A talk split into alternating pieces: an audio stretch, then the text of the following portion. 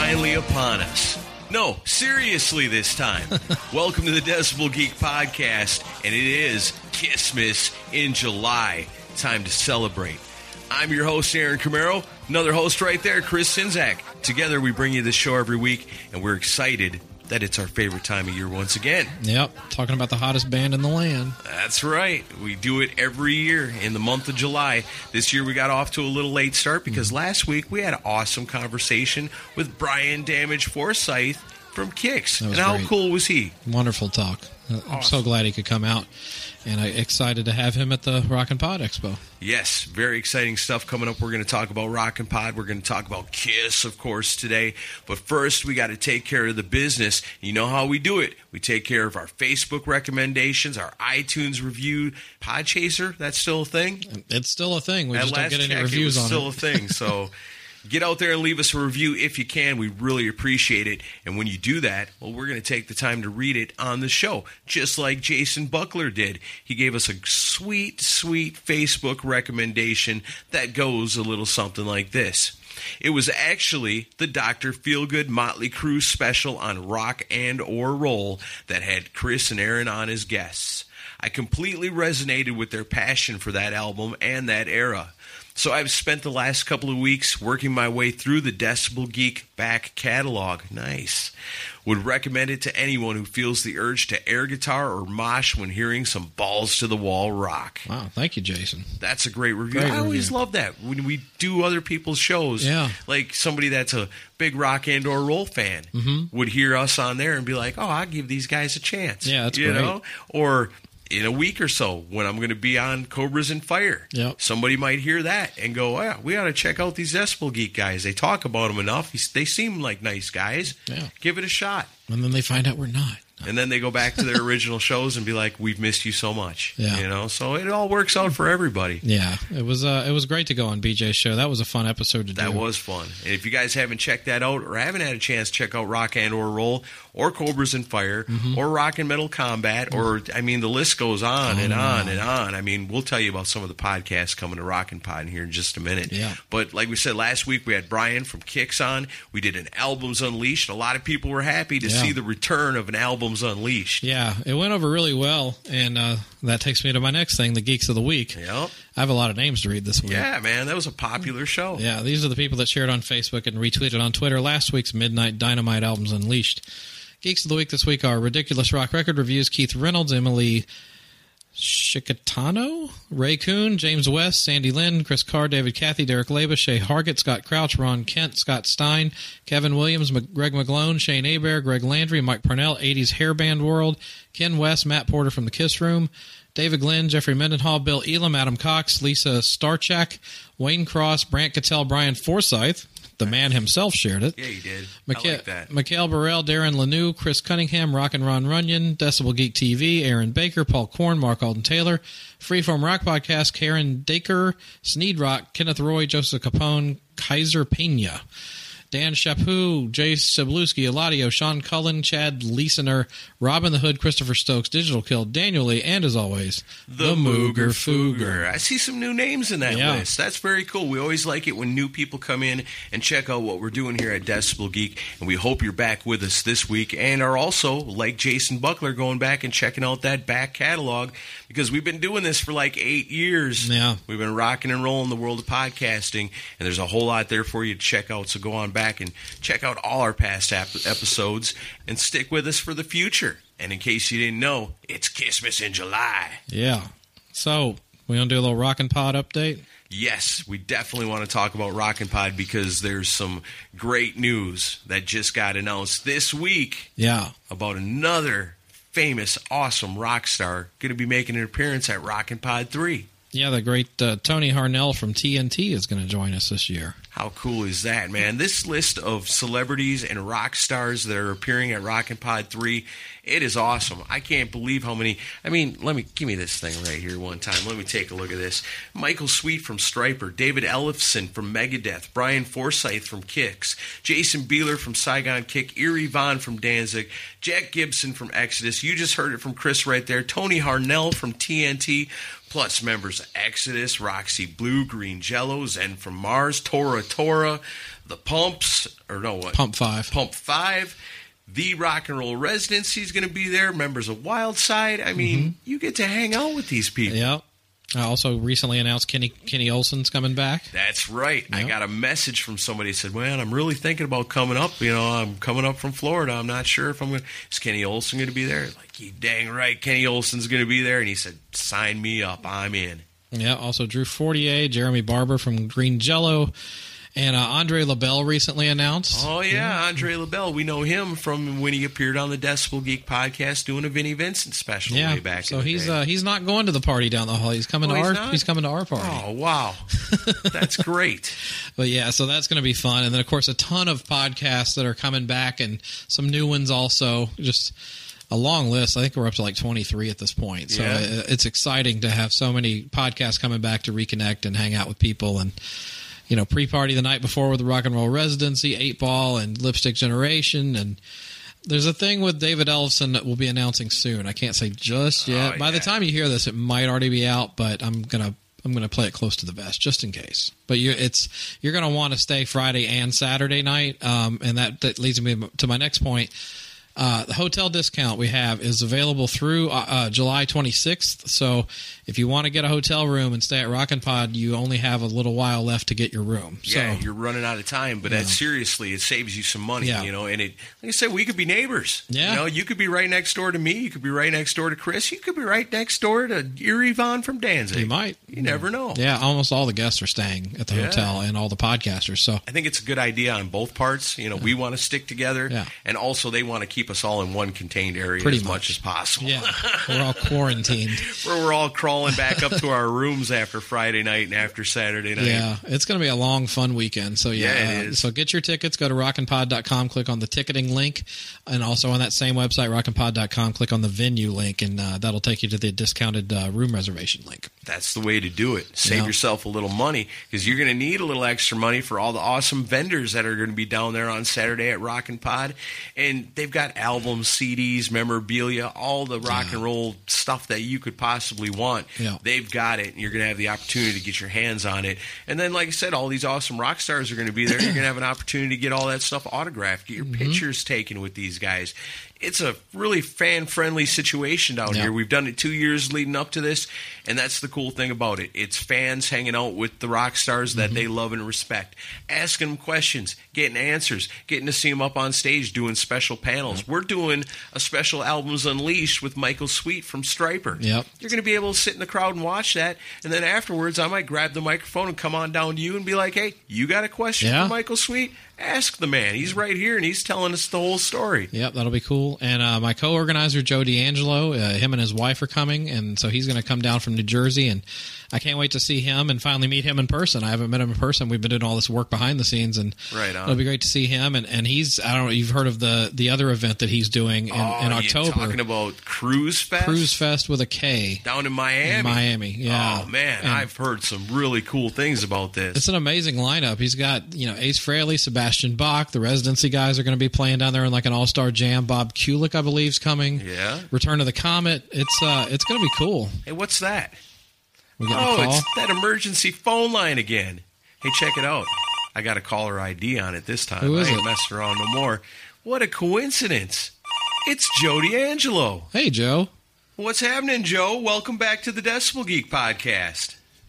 Thanks for having me back, guys. Always been a good to be minute. here. Well, happy to uh, have you on because you've got a hell of an exciting event coming up at the uh, in October, I believe.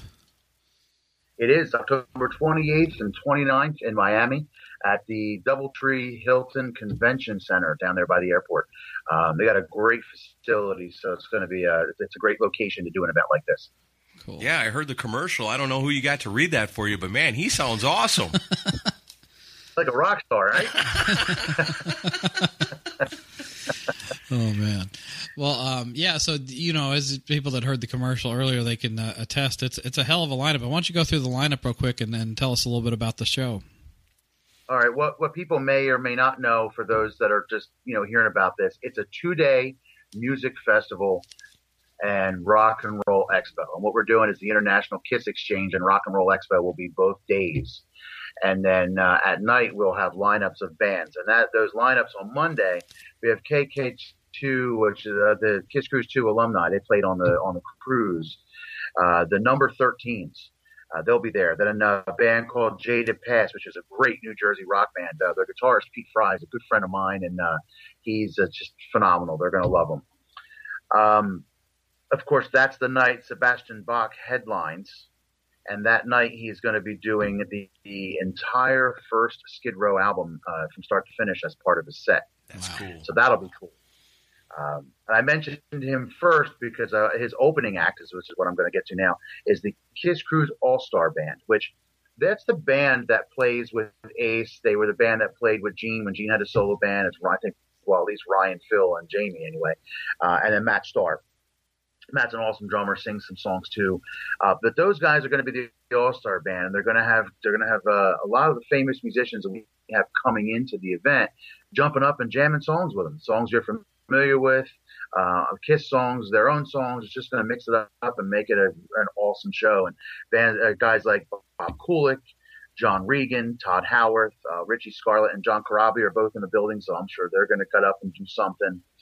Um, and we have a few other uh, irons in the fire for uh, some famous musicians. We're hoping to throw into the mix for that night. Right. So that'll be a lot of fun. That's that's the Monday night show. Tuesday, uh, the Kiss Exchange and the Rock and Roll Expo happen all day. There's also going to be a pool party during the day, but it's a band called Kisterius from Holland uh, opening up for none other than John Corabi. And if you guys haven't had a chance to catch his set where he goes around solo and it's just him, it's phenomenal. Yeah. The, the, the talent, that guy has more talent in his pinky than I have in my whole body. Heck yeah. So it- it's it's really fun to watch. I'm looking forward to that. Then it's going to be a pool party where if you've got VIP tickets or VIP tickets, you're guaranteed seats. And what's cool is even if you don't have VIP and and you can still get in, you can float in the pool and watch it. I think that's pretty awesome. Yeah. So uh, I I kind of like the idea of floating in a pool and drinking a beer and watching a watching a killer concert. So Heck yeah. so that's Tuesday during the day. Our nighttime show it will be Kiss America is going to open up the night. They are uh, a killer Florida Kiss tribute band, and they're doing the entire Rock and Roll Over album start Wow. to finish as part of their set, nice. which is actually one of my favorite Kiss albums. So that's going to be really cool to see. Baby Driver Live. That's pretty cool. You know, there's a lot of songs on that album that you don't hear anybody really play live anymore. Right. Not not just Kiss, but even tribute bands. So it'll be cool to hear some you know some of those tracks live. That's yeah. awesome. I like that. So they're going to open for Thunder Mother, the band from Sweden. They were on last year's cruise. Oh, we're Those girls well aware of are all- Thunder Mother. Yeah. Great band. they're a lot of fun, man. Those girls pack a lot of punch. They're they're going to be a lot of fun to watch again. Um, and they're going to open for Return of the Comet, which you know you guys know are just stellar. They're, they're, they're such a good band. Return of the Comet's last two songs, Ace is going to join them for a unique Oh, uh, couple of nice. songs. That's pretty cool. So you could get like a Fraley's Comet reunion almost going on there. Yeah, pretty much. I think that's what he, everything everybody but Anton. Although he played Budgie before, so um, on drums, you know, he's the drummer for Return of the Comet. He played with Ace too, so they all kind of um, intermix, and at one point or the other, we're all jamming with him. So it's going to be a neat lineup and something you're not going to see anywhere else. That is awesome. any uh, any clues on what two songs they're going to do? I think I know, but we're going to actually release that a little bit later. And I promise, if you guys want, I'll make I'll break it here. That'd be cool. Okay, awesome. And then, of course, Ace is going to do a full set. Right? I can't overlook Ace's band. If if you've had a chance to see Ace's band live on this tour, they're killer. His Mm-hmm. band is just phenomenal. I- I mean, they're just the stellar musicians. And you know, those are the same guys that are going to be playing at the Rockin' Pod in August, Yeah, Dang obviously. right. So they're I- I'm I'm excited to see these guys as many times as I'm going to see them this year. Ryan, Jeremy, and Phil are great friends of the Decibel Geek podcast. yeah, we Oh, love yes. those guys. They've been on the show several times, and and uh, yeah, to have them playing both of these events, you know, a- anyone who gets to go to either of these events is going to have a blast watching those guys play. you could tell when you watch them play that they're cognizant of the fact that they are lucky enough to be doing what they love to do and getting paid to do it. Yes. and I forget who said it, but someone once said, if you find a job doing what you love to do, you're not really working. That's true. right. And those guys work. Don't get me wrong, but they're just they just love it, man, and it's fun to watch. Yeah, nobody better to be doing those jobs. Yeah, and I'm interested to see what Ace pulls out of uh, for the set list at that show because I'm with so many diehard Kiss fans in attendance. I'm wondering if he's going to mix up his set list a bit at that show. Well, we've been talking with the people in Ace's camp to do just that. Um, they might pull a couple of those rare tracks that they've never played before, except for last year's cruise. So maybe if some of those tracks will come back out. So those that missed last year's cruise will get to see them this year. Um, I'm keeping my fingers crossed for Torpedo Girl again because I thought that was really fun. um, yeah, that's the only time I've ever seen that song live, so it was, it was a good time. That's cool. Well, man, it sounds like There's, a, there's a couple of things that we're doing. If you don't mind, I'll give you a little bit more info. Yeah, Um, okay. Bob Kulick, of course, is a, a big part of this event. He's going to be doing things on both days.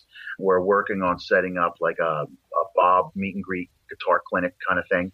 So we're working with Bob, and uh, he's just recently got endorsed by Music Man, Ernie Ball's Music Man. So we're just trying to finalize all those details, but that's something that's going to be coming down the pike soon. Uh, last week, we just announced, and this is something for all musicians. Anybody who is a musician that wants to jam with the All Star Band live on stage at Cruise Fest, go to cruisefest.com. That's cruisefest with a K, and enter. Uh, you can send in your performance. It is a song, any song from the Revenge album, the Kiss Revenge album. Oh, Wow. Uh, whether you're a singer, drummer, bassist, guitarist, I don't care if you play the, the, the, the didgeridoo. If you can kill it, send us a video and let's get you up on stage jamming with the band. I think that'll be, it's going to be a lot of fun. That is amazing. Where else are you going to get the opportunity to do something like that? Yeah, it's pretty cool. I'm, I wish I still played. I'd enter myself, but eh, nobody wants to see the fat guy on stage anyway. So I probably won't. well, I, yeah, that's cool. And it's interesting that it's only for the Revenge album, so they're wanting to play a, a particular Revenge track. I'm guessing. Yeah, and and the thought was, of course, whoever sends it in, you can pick whatever track you want to pick. Um, that's probably the track that they'll wind up doing with you, but you never know. Hmm. Maybe they want you to work with them on another track, so um, they might see your hear you sing and say, "Wow, he could really kill Domino," and maybe that's what they want you to do. So Right, and uh, we'll maybe- see. But just get your get your stuff in, and you could be a winner. What if you're a beautiful exotic dancer and you want to come up on stage during Take It Off? You know what? Send us that video. that could be fun. And also send one to decibelgeek.com. Yes. we can we can we can give a sec- good second opinion. Well, Ace is going to be doing two other things too. He's uh, he's got he's really great with his it's a Cruise Fest replica guitar, and it's his it's a full size Les Paul. It's a, like a Les Paul. It's a replica, um, and it's basically Ace's Sunburst Gibson with the lightning bolt on the fret style, uh, on the on the on the frets. Uh, his face from the solo faces uh, from '78 on the headstock. You know, remember that guitar he put out a few Oh, years yeah. back? yeah, It's a absolutely. standard guitar. So we're, we're having replica guitars made, and we're only doing 30 of them. Mm-hmm. Mhm. Um, and you have an opportunity to get one signed and meet Ace. It's going to be a really intimate affair. Um, you'll be able to meet him, get your picture with him, get the autographed guitar in a hard shell case too, and then we'll help you ship it back home so you don't have to bring it on the boat if you're going on the boat next. That's so awesome. that's something that's out there. Wow. And uh, the, the the- the last thing I want to mention, and and and again, I'm going to talk in your ears off here, but I really want your listeners to, to, to know about this one because you know there's a lot of people that like to do the meet and greet packages, and a lot of people that go on the cruise, especially, you know, do Paul's guitar, do Aces, or do Gene's guitars, Tommy, Eric, whatever. Last year, Ace was on the boat. and Ace didn't do any meet and greets at all. Um, and I'm sure that that was something that Kiss had worked out in the deal with them that they just didn't want to deal with that. So what we're doing is we have the ultimate VIP package, and we are calling it the Sapphire package. That is going to get you a meet and greet with Sebastian Bach, a meet and greet with Return of the Comet, a private acoustic concert, which we haven't announced yet, so I guess I kind of just did. um, we're working on uh, finalizing that with Return of the Comet, which I think will be really cool. Um, you'll get a meet and greet with Ace Freely. You'll get a VIP ticket into event. You get the autographed Ace guitar. You get to be in for all the sound checks. You get to be involved in the private Sebastian Bach party that we're going to be having after his set on Monday night. You get to come out to the party. oh, wow. Uh, Um, you, as I said, you'll get a VIP ticket. Now, anybody who has a VIP gets access to a private bar that only the VIP people have, meaning that while the band is on, you can walk to this bar, get a beer, and walk right back to the spot you were standing at right in front of the stage. Mm. So that's going to be cool. There's so many different things we're putting into this Sapphire package. It's thirty nine ninety five, three thousand nine hundred ninety five bucks.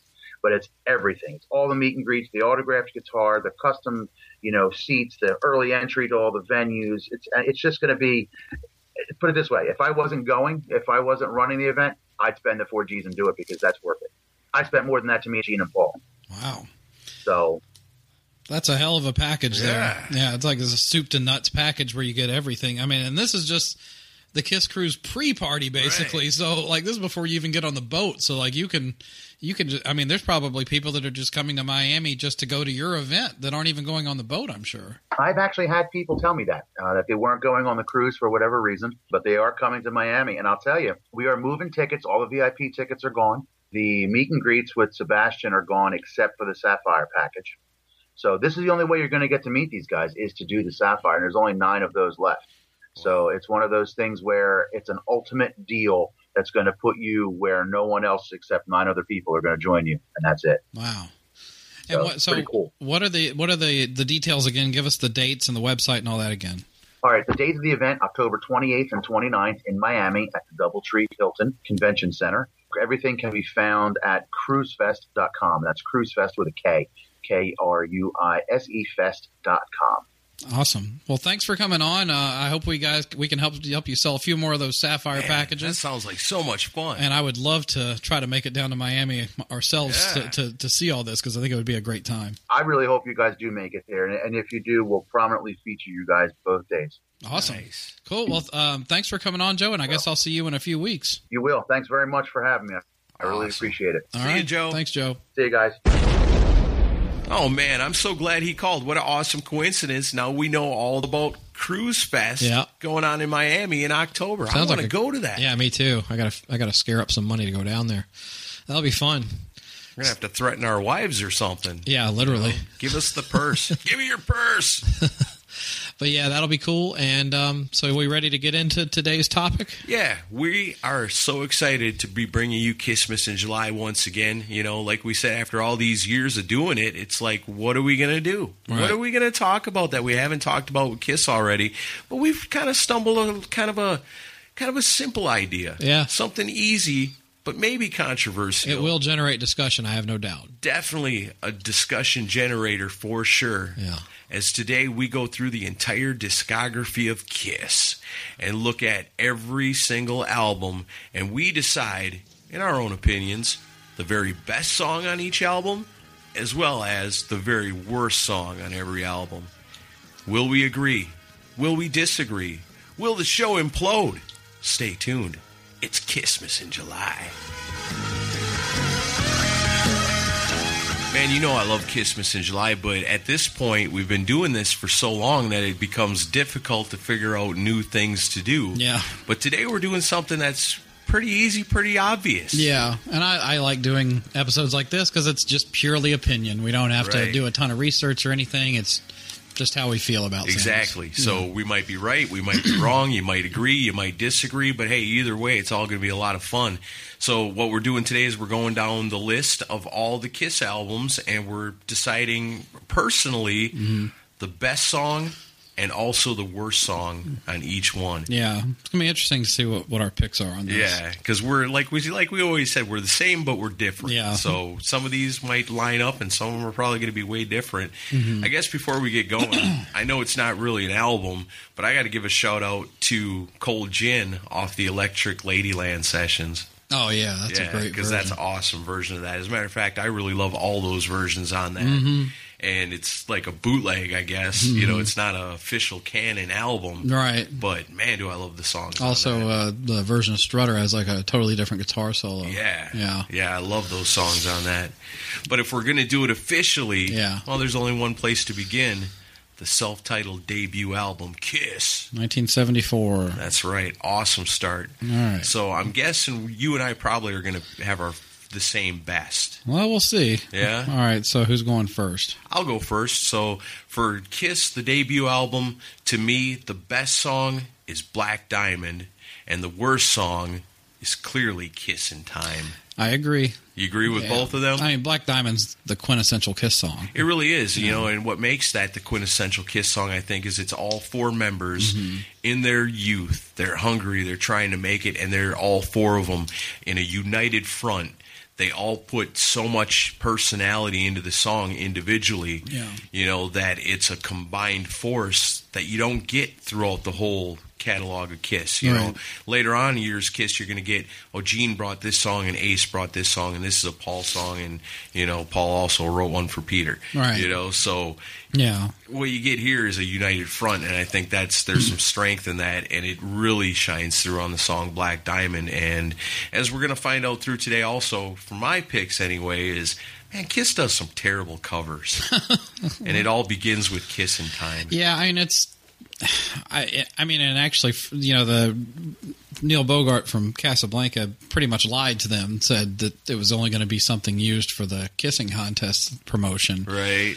and they so they go in, they record it. Next thing you know, oh, Yeah, let's 'cause they didn't reissue want this it, with did this they? song. Oh hell no, No. they they they were basically strong armed into doing the song. Um, it's kind of fun to listen to because it's interesting to hear them do a song like that. Probably better than the original Yeah, I mean, it's by about- virtue of it being done by Kiss. Yeah, I mean, I like it better than the. I think Bobby Rydell did the original, but um, no, it's a goofy song, and it just it doesn't really fit with the rest of the songs on Oh, here. definitely not. But the re- I mean, other than really, other than "Love Theme" from Kiss, which is you know only got played a few times, and I guess "Let Me Know," everything else got played all the you know that these are Right. basically most of your staples right here. Yeah, because if you didn't count Kiss in Time, I guess the only next option would be Love Theme, Mm-hmm. but it's for worst. But I even like Love Theme. from I do Kiss. too. I just I love the groove to it and everything. I wish they'd recorded the full version that they had written that goes into Acrobat. Right. You know, where the- and they, if you watch that Long Beach 74 footage, it's them playing the Yeah. whole thing and it rocks. But I it's get pretty cool. it's, it's it's a shame that they left off the the fast part that it turns into. But yeah, so yeah, we're in agreement on on first album. Right on. So far, so good. So I guess let's move on to Hotter Than Hell. Why don't you tell me your best and worst off Hotter Than Hell? This is a hard one to pick as far as best goes because Really there's a lot hard. of great songs on Yeah. this. Um, and I and I'm not gonna I'm not counting in production or anything like that. I'm going Right. strictly by what song is what song. Cool. For best, I'm gonna go with "Got to Choose." All right. I that song is just that's just one of the lost gems of the early Kiss days, and and I, I said it on the show many times. If the Rolling Stones or Bad Company or Free had recorded "Got to Choose," I think it would have been a huge hit. yeah, I can agree with that. You're probably right. Yeah, So what's the Um, worst? worst on this one. It's hard to pick a best and a worst because when mm. you get an album like this where it's all really good. Yeah, then it's like, wow, there really ain't no bad songs on No, this album. There's I nothing guess- terrible. There's nothing. There's nothing that stands sticks out like Kissin' Time does off the first Right. one. So it's kind of hard to pick a best and a worst because they're all really good. I guess I would go with Mainline, but I do like the song. Yeah. But yeah, it's probably the the most forgettable one. A lot of people pick All the Way, but I I, love All the I always love the hook in All the Way. Yeah, me too. It's a great that's, song. That's one of my favorite Kiss songs, and definitely, I think one of the more Mm-hmm. underappreciated Kiss songs that are really good. For me, both different. Uh huh. I know what Picked- your number one for the is. best. I picked "Watching You." Oh, you didn't pick Parasite. I was thinking about Parasite. Parasite's a great song, but I just I really like watching you. Okay. And uh, for the worst, I picked Coming Home. Really? Yeah, but I love again, Coming this Home. was one of them albums where it's all so good. Yeah. even the worst song is a great song. you know? Right. So, Coming Home, I guess I'll call it my least favorite, Yeah, but it's hard. but it's not a song that I dislike because I actually do like the song quite a bit. and so- what a you know what a showcase for it on Unplugged. to Open up Unplugged with Yeah. it, It was- and it really made the, made you realize how great the song Right. is. See, yeah, you're right about that Because it because kicks listening ass to on it on, that. on Hotter Than Hell, it's all right. Yeah. It's a good song. It's okay. But when you listen to it on Unplugged, they totally breathe new life into Oh, that yeah. song, and it makes you, like you said, makes you go back and say, "Man, "I'm going to listen to that again." Mm. Maybe it's not the worst song on Hotter Than Hell. I don't know. But yeah, the too first I hard mean to the first pick. three albums are so hard to pick from. Yeah, for sure. Yeah, Dress to Kill ain't no easier. Yeah, let's go to that one. All right, for Dress to Kill, my favorite song off Dress to Kill is Come On and Love Me. And my least favorite song, and again, this one's difficult because I like all of them. Mm-hmm. There's nothing on here I say I hate, but I guess if I had to pick one least favorite, and I think you'll agree, it's Ladies in Waiting. I absolutely agree. I know you hate that song. hate I that actually song. like it, It's one of my least favorite Kiss songs. but as far as what's on this album, Yeah. I think it's my least favorite. For so that's my least favorite too. So for my favorite I got to go with "Come On and Love Me Too." Yeah. It's just such a great song. It is a great song. So well written, clever lyrics, Yep. awesome hooks. It's got a little bit of everything in it that you'd want from a Kiss song. references to astrology. Yeah, Yeah, I mean, it, it's yeah, it's almost highbrow lyrics for Kiss. totally. Yeah, yeah. A little too smart for Kiss Although so fans, you're but we good love looking it anyway. except for the line you're you're good looking and you're looking like you should be good. But I like that though because it's got that it's got that good flow to it. Yeah, the way he it's like delivers wordplay. it. Yeah, it's word wordplay, but it's it sounds cool when Paul Stanley says it. yeah, so we're gonna skip the live records, right? Yeah, we'll Yeah, skip the okay. live ones. All right. So I guess that brings us up to up to uh, Destroyer. So for me on Destroyer, this one was tough, you know, Mm-hmm. because I like all these songs too. And I really had to think about it. And what I was trying to do on this is because I get biased over songs I've heard a million Yeah, me times. too. And so I say, yeah, yeah, you know, it's a good song, but geez, you know, I you hear it every time Kiss plays live. You, if you're going to hear a Kiss song on the radio, you know, chances are it, it might be Detroit Rock City. But the more I looked at the track listing on this album, uh, the more I had to admit, you know, Detroit Rock City truly is one of the most recognizable Kiss songs for a reason. You know, it's just a kick-ass song. You know, and the the guitar work with Ace Frehley and Paul Stanley together on this one, Yeah. you know, man, is that solo something? Yeah. You know, that stands out not just in the Kiss catalog, but in all rock Yeah. songs as something really, really special. And as much as I love pretty much all of Destroyer, I got to give it to Detroit Rock City. It's legendary for a reason. This is tough because it's it's between Detroit and a different one for me. Just I'm to be not saying it was easy. yeah, I mean, just to be different, I'm gonna say shout it out loud. yeah. because you know, and I know Rock and Roll Night's a big hit and all, but I, for an anthem, I'll, I'll take "Shout It Out Loud" any day over "Rock and Roll All Night." I think so too. I just it's just more of a fun song. I love the trade off between Gene and Paul, yeah. and it's just and it's always great. And every that's one of those I know people complain about it being played live too much, but that's one that I always enjoy hearing them play live. Right. You know, if if you don't like the song because it's overplayed, and that would be probably the only real true reason to not like it is Mm-hmm. because you go, oh man, it's an obligatory Kiss song. You know, you Right. have to play it. I have to hear it. But when you break it down, and it kind of goes that way with Detroit Rock City too. It's hard sometimes not to let something that you feel is overplayed kind of warp your pick. Mm-hmm. Yeah, I'm trying You know, not to if take you're that looking stance at on them any of for these. what they truly are is just good rock tunes. Yeah. both those songs are great. yeah, okay. Mm. You know? but there's so many great songs on this album, and of course, the worst song is Beth. You really think so? Absolutely, what's worse than Beth on this? I think Great Expectations is worse than Beth. Great Expectations would be second to the worst, I think. I don't know. It's and it's one that I liked when I was a kid, but just I don't know. But it, you know, that's one of those in hindsight that just hasn't really aged well. Give me the uh, you've heard Gene's demo or where he's like referencing the band members, haven't you? No, Yeah, he's like you know you like. Uh, you see Pete beating his drum, and you know wonder what his hands can do. And you see Paul playing guitar. You haven't heard that one? no, why'd they change it? I don't know. His original demo was like him like talking about every member in the band, not just himself. Wow, So I, that was actually more interesting to me. But um, and they you know they ripped off. I think it was Mozart on the guitar solo. It's just a it's a Yeah. Mozart lo- you know melody line. But it's okay. It's an okay song. But no, I mean Beth. I- I don't know. I know you don't like it, but for a ballad, it's it's an amazingly written song and still a huge hit. You know. Eh, true. But yeah, true. I'll go with Great Expectations. All right. We move to Rock and Roll Over. All right, rock and roll overs up next. What do you got on this one? Very strong record. Yeah, Um, for favorite on this one, I would I'd probably go with "I Want You." I think it's it's a very complete Kiss song and one of Paul's best jobs of writing. He's kind of going after the Led Zeppelin Bad Company type vibe with the, Yeah. the the way he wrote this one, and another great one. Whenever they play it in concert, it's always great to hear. The Revenge lineup always did an amazing version of this yeah, live They did. Yeah, when they brought it back, Yeah. they gave it some little extra. they would stretch punch. it out and yeah and it was all- it always sounded great with like modern distortion guitars and stuff so yeah i would go i'd go with i want you for the best I agree. you would That was that was also my pick for the best song on Rock and Roll Over. Although it's really hard to pick, you know. I mean, you got such great songs. Ladies Room was another one like for me. Ladies I Room. really, Mm-hmm. really like the song Ladies Room. I love the guitar tone in that song and the way it's all laid out.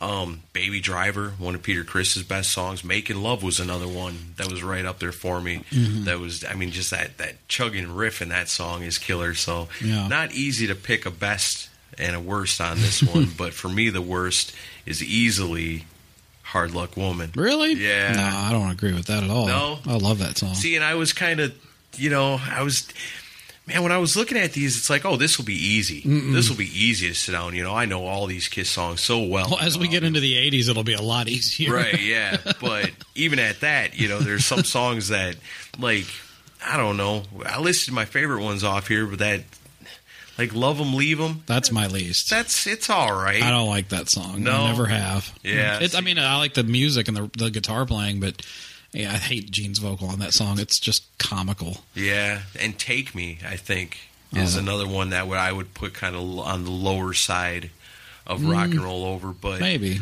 I'm just not a ballads guy, you know, and so for Well, Take me, Me's not a ballad. Hard Luck Woman Oh, Hard Luck Woman, you mean? Yeah. is the worst song on here. Okay. It's the one that I would want to listen to the least So- if I had to pick these. for a Kiss song, not so great, but for a Rod Stewart song, it would be awesome. Oh man, it would have been a great Rod Stewart song.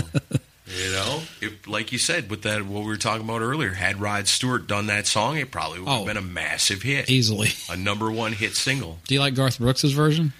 I mean, not really. No, I thought it was great, too. it was cool at the time, I think, because Garth Brooks was so popular. Yeah.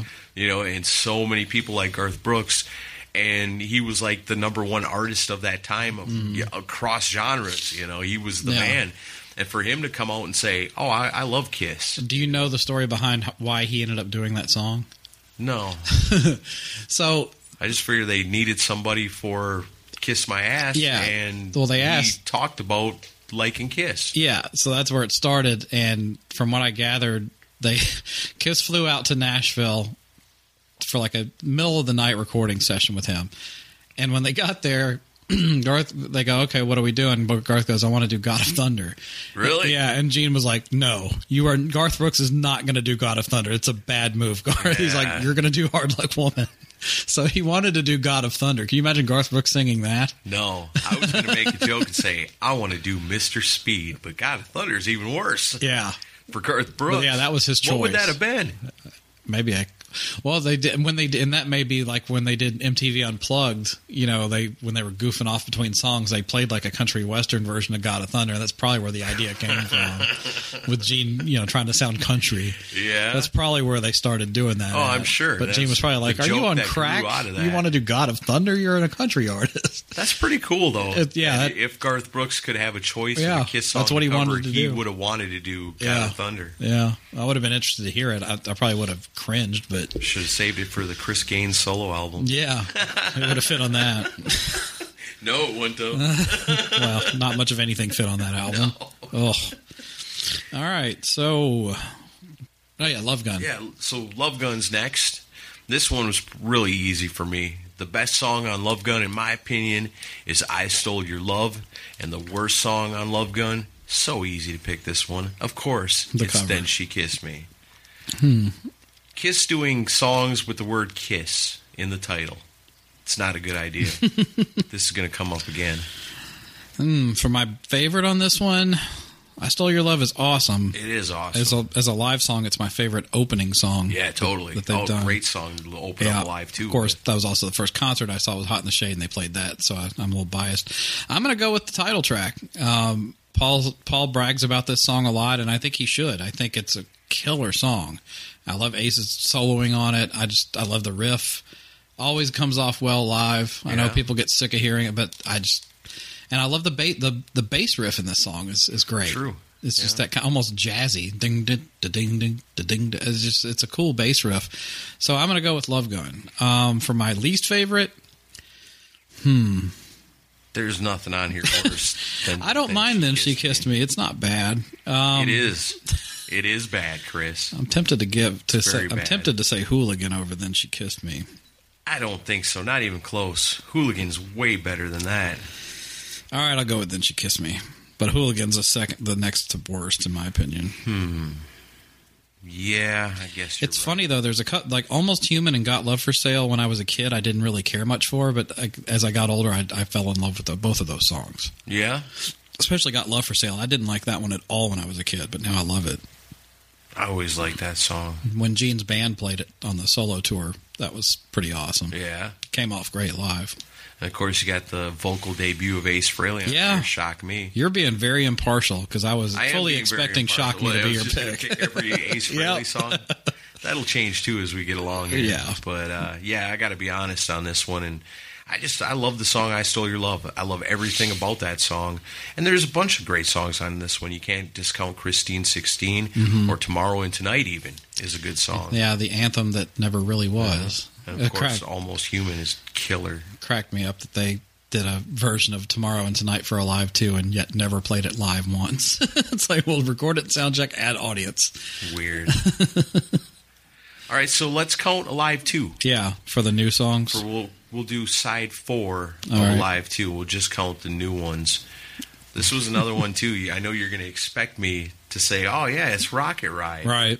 but it actually, for my favorite song off the side four of Kiss Alive two, it's Larger Than Life because that's just one of the greatest Kiss songs ever recorded. I agree. But really, every single one of these songs on side four of Alive 2 are great. I mean, it's so difficult to even pick one. You mean there's not one that you don't think is great? I guess if I was going to pick one that I didn't think was great, I would say "Any Way You Want." Yeah, It, I the Dave Clark suppose, Five cover. You know, Another but even, cover. But even that one's all, all right. It's a fun song. Yeah. It's cool to hear them do a 60 0 song. Like, Out of all the talk covers that we've talked about That's already, best. this is the best one so Yeah. far. um, I will agree with you with Larger Than Life, but I will say Rockin' in the USA is my least favorite. Really? Yeah, I, d- I don't. I've never liked it much. It, it's okay. It's just, but it's it's a it's a bit of a throwaway to me.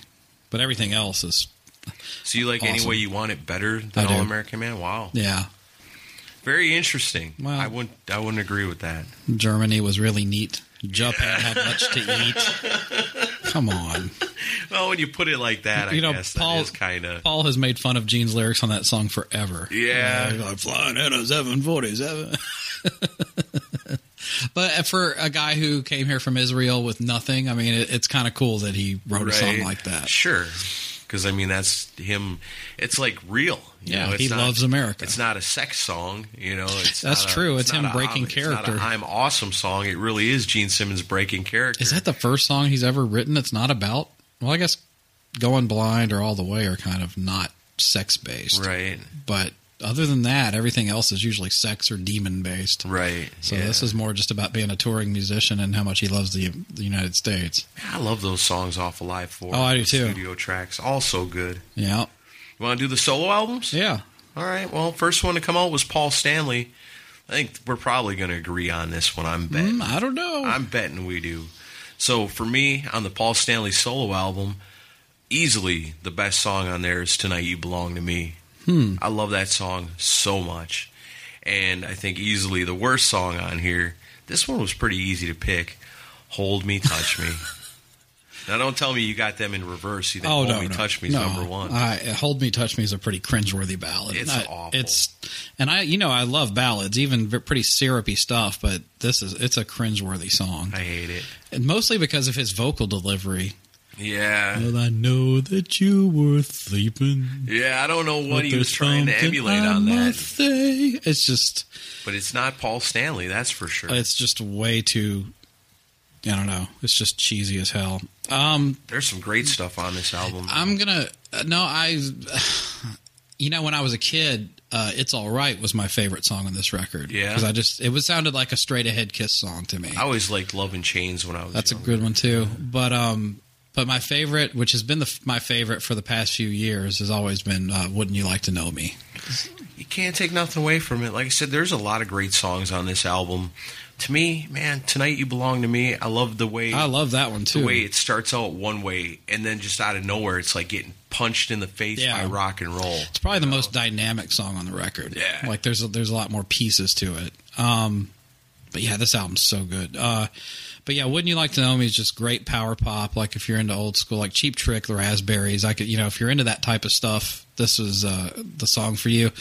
My least favorite on this one yeah, it's got to be "Hold Me, Touch Me." I don't. I can't really even consider anything else. Yeah, because this one's so easy to pick a worse. It's a lot harder to pick the best song off Paul Stanley's solo album Yeah. than it is to pick the worst song. I guess that's a good thing. And "Hold Me, Touch But- Me" was the single.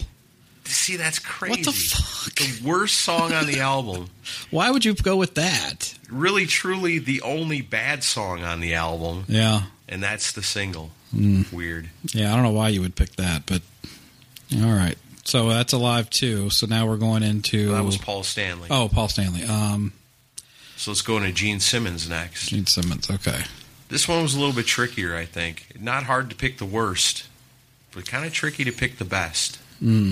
Because it's the thing with the Gene Simmons solo album is that each song is so different than the Yeah. one before it. Like each song on this album sounds like the only thing tying it together is Gene Simmons himself. Right. Because it's like a different band on every song. yeah. There's so many You guest know? players. It's crazy. So, I mean, I guess easily enough, of course, the worst song is When You Wish Upon a Star. I almost wonder if we shouldn't count that one. I mean, it's. I guess we can, but I mean, it is. yeah, it's on It's there. on there. He put it on there. He's got to live Yeah. with it. Okay, so he deserves the scorn he's getting. Yeah. And I think the best song. That's hard to pick too, but I guess I just got to go with Radioactive because Really? Hmm. it's, it's the hard rockin' song that you'd expect. It was the the most Gene Simmons Kiss like song on the album. That's true. You know, there's some great Well, stuff on here, but See her in your dreams though was a Kiss song. right, but it's done differently. Yeah, It's it's not a Kiss song anymore. It used to be. I'm gonna have different picks for both Okay, because I'm I'm not just as my so own. you're not going to count when you wish No, upon a star. I'm not okay, So counting if it. we're not counting that, I guess I'll go with True Confessions. Okay, that one's not very good either. Um, my least favorite on this album is Tunnel of Love. I've ne- Really? never liked this I song. like Tunnel Love. it's annoying.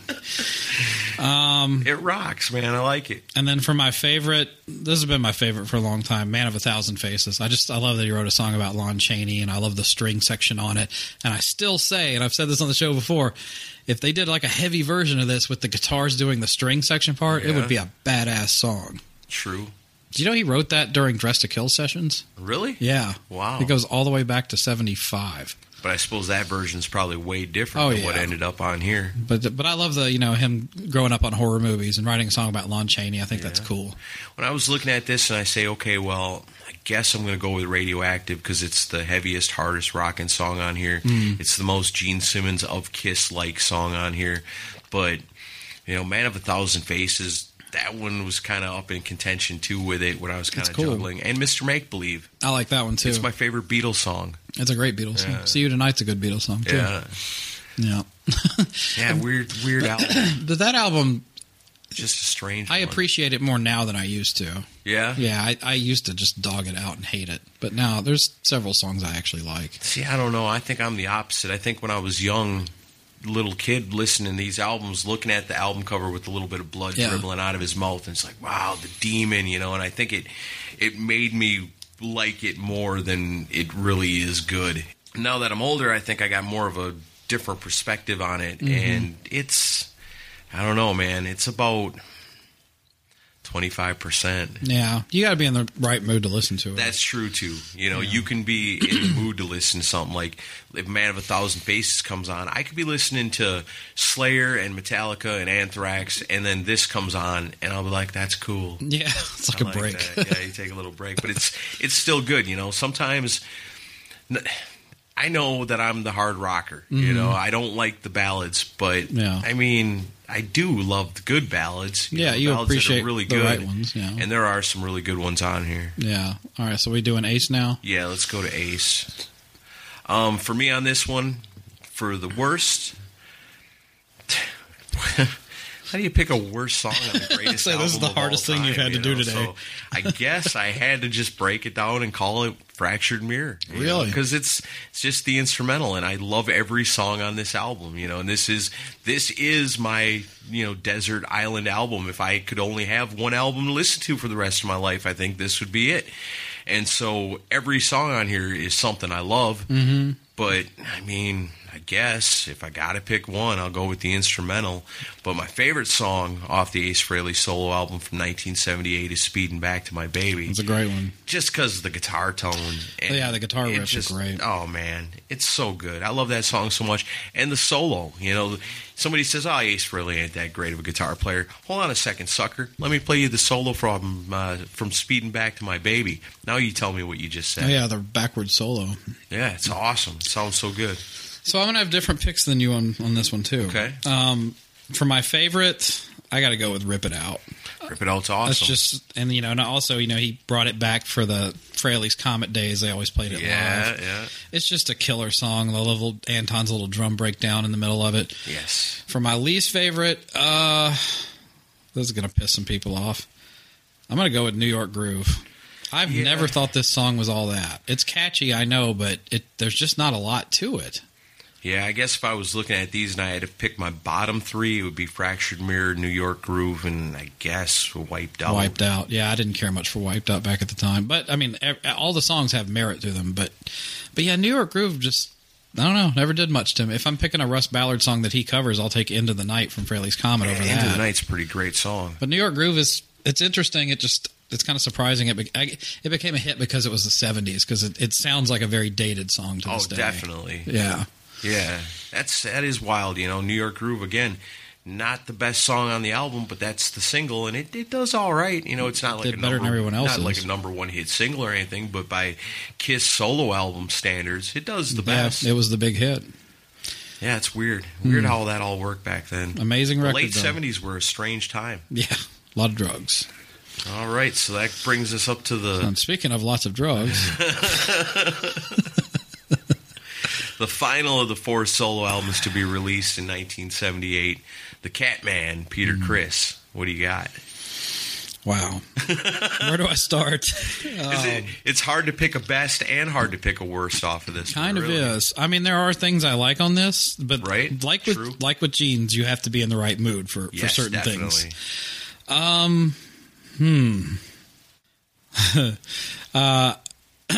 I used to really love I Can't Stop the Rain probably more than everything, but I'm not going to go with that for my favorite right now because, you know, our moods change all the time. I'm going to go with a different ballad. I'm going to go with Don't You Let Me Down. I just think it's a cool ballad. Oh, And Pe- Peter's voice is great on it. And it's very 70s. You know, you, you listen to it, you, it sounds like 1978. Yeah. Oh. Um, for least favorite, Jesus. Um, I'm gonna go with "You Matter to Me." Ugh. Really? Yeah, I hate that song. See, that's a song to me that sounds like classic AM 70s gold. Too much though. Um, I don't. I, I hate the synthesizer part in it.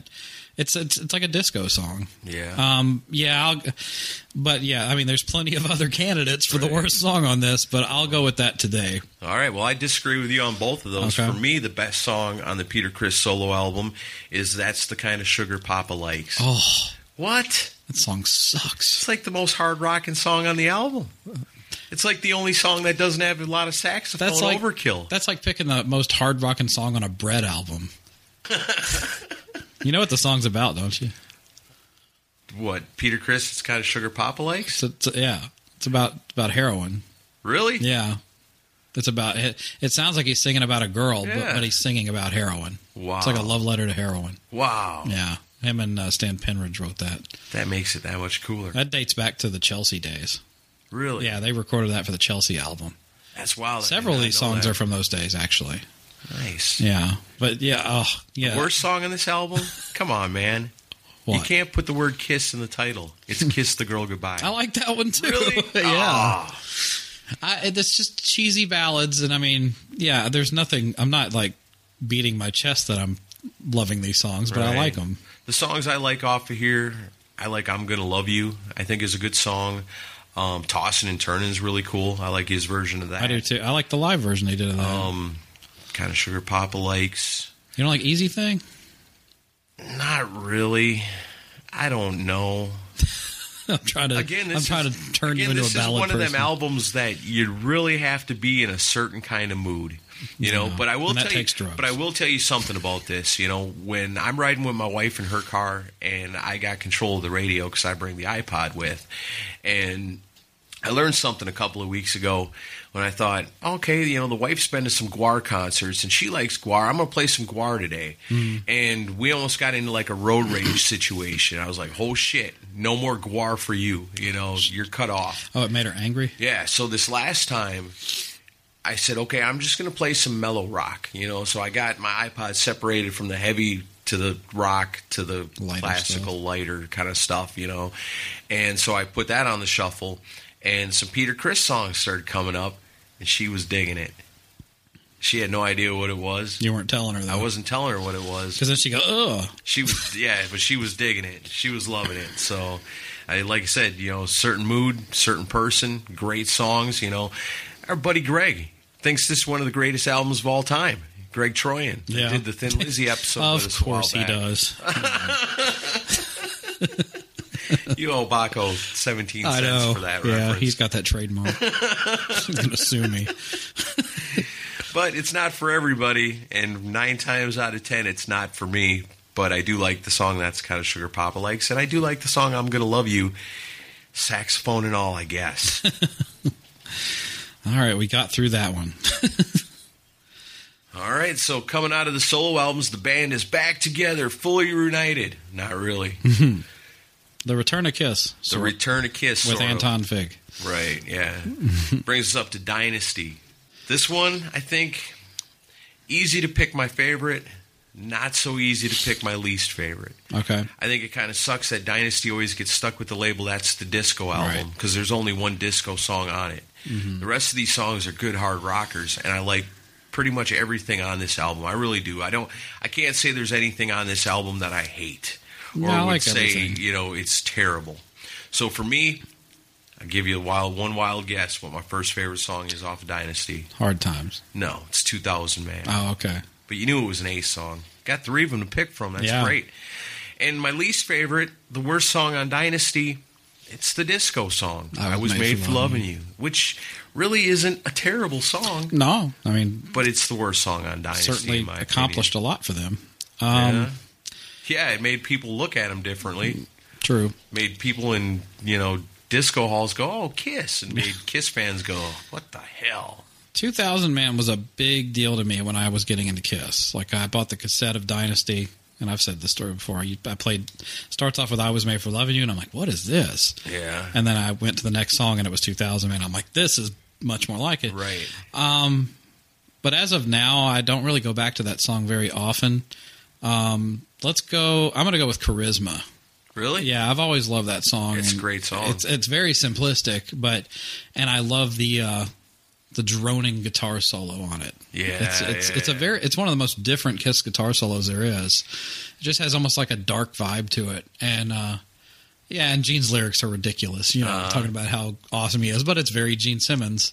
That's almost like him abandoning the demon character and just being like, I'm I'm just Gene Simmons and I'm all that. Right. Yeah. So I'll go with charisma. I'm a sex demon. And I loved it when the solo band played that live. That was so cool to see it being played live finally. Yeah. No, it's cool. Least favorite on this one.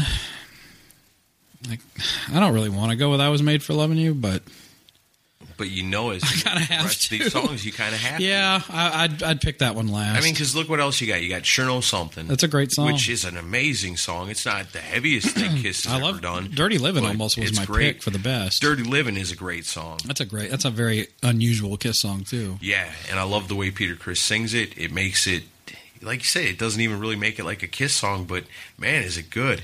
Charisma, you can't deny it. You know, the the riffage alone in Yeah. that, you know, the way that song kicks off. Magic Touch, another one, not the heaviest thing Kiss has ever done, but still song by a great Paul. song. And then you got Hard Times by Ace Frehley, Yep. Save Your Love by Ace Frehley, and X Ray Eyes by Gene. And, you know, this isn't like we talked about with Black Diamond, where this is a fully united Kiss No. front. You know, this is them coming off their solo albums going, yeah, well, we each got our own songs. Yep. You know, so we're each going to get into Yeah. our own thing and then play on them together. But it's a it's With an album I Anton. love to go back to. I um, it's different, but I I always enjoy listening to this one.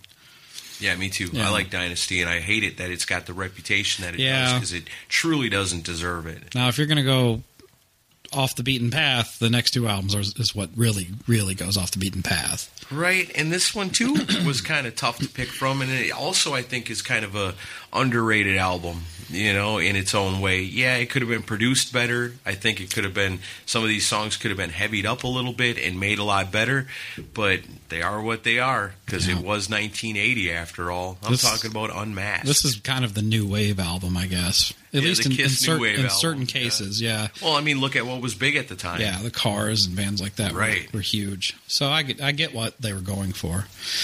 There's a lot of good songs on here too, though. There really is. When you break it down and really look at it, because Unmasked kind of falls under the radar when you're thinking Mm-hmm. about Kiss records. You know, you're thinking about your favorites. Unmasked usually doesn't come up in your thoughts right away. But when you break it down and really look at these songs and say, okay, pick your favorite song off Unmasked, it's kind of hard. uh, no, They're- m- mine's they're easy. Kinda, e, they're kind of equal. Yeah. Well, damn, it's between a Paul song and a Gene song. It's hard Yeah. to. You go first. Okay, well, for me, I think obviously the worst song is Shandy. No, you're shaking your head. No, you're looking at me Not like at I'm all. crazy. Really? No, that's definitely not the worst song on this. You're record. out of your mind. Shandy is so the worst song on this album. That's a well-written pop song.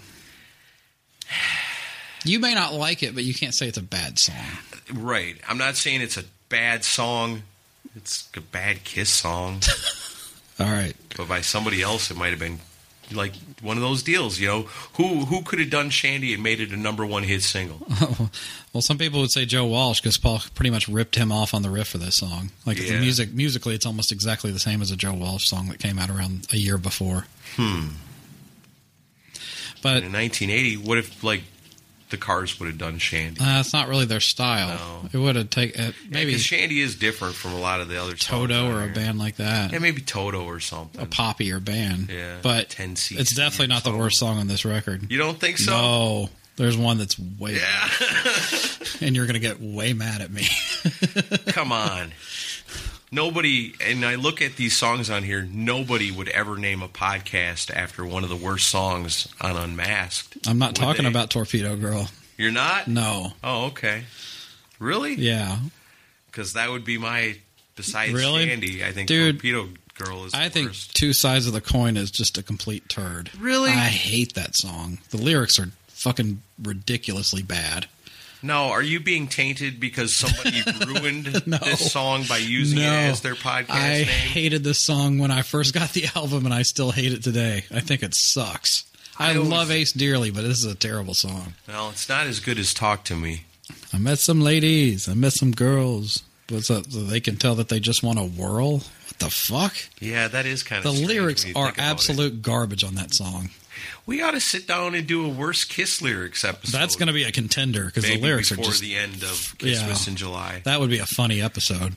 Spend half the show on Gene's '80s songs. Um, Yeah, So, you, so we got our worst. tear through that episode yeah. like a hot knife through butter. Yeah, exactly. That's a great lyric. All right, so we got our worst picks out. What's your favorite? Phew, This one's tough. You know, I really like the song "Talk to Me." That was one I always liked Talk when to I Me was is great. younger. Um, I like "You're All That I Want." I think is a great song that doesn't really get a lot. Hmm. That doesn't of seem like shine. one you would like.